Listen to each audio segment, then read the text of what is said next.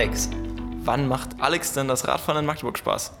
Also in Magdeburg macht eigentlich das Radfahren immer Spaß, also größtenteils.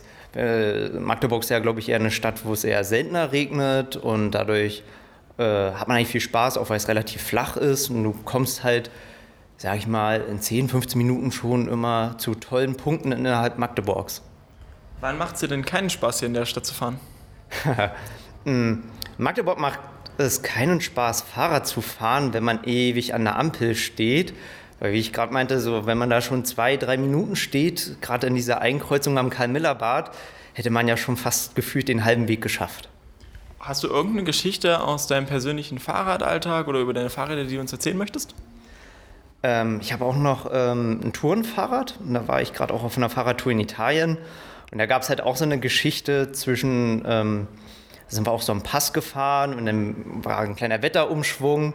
Und da gab es aber wieder ein Hotel, Bed and Breakfast, war alles nicht in Sichtweite. Und dann haben wir in so einem kleinen Ort angehalten und halt ein bisschen hilflos geguckt und versucht, ein paar Leute anzusprechen. Und dann durften wir sogar in einer alten Schule übernachten und haben da äh, quasi dem Wetter getrotzt. Und das war eigentlich auch ein schönes Erlebnis.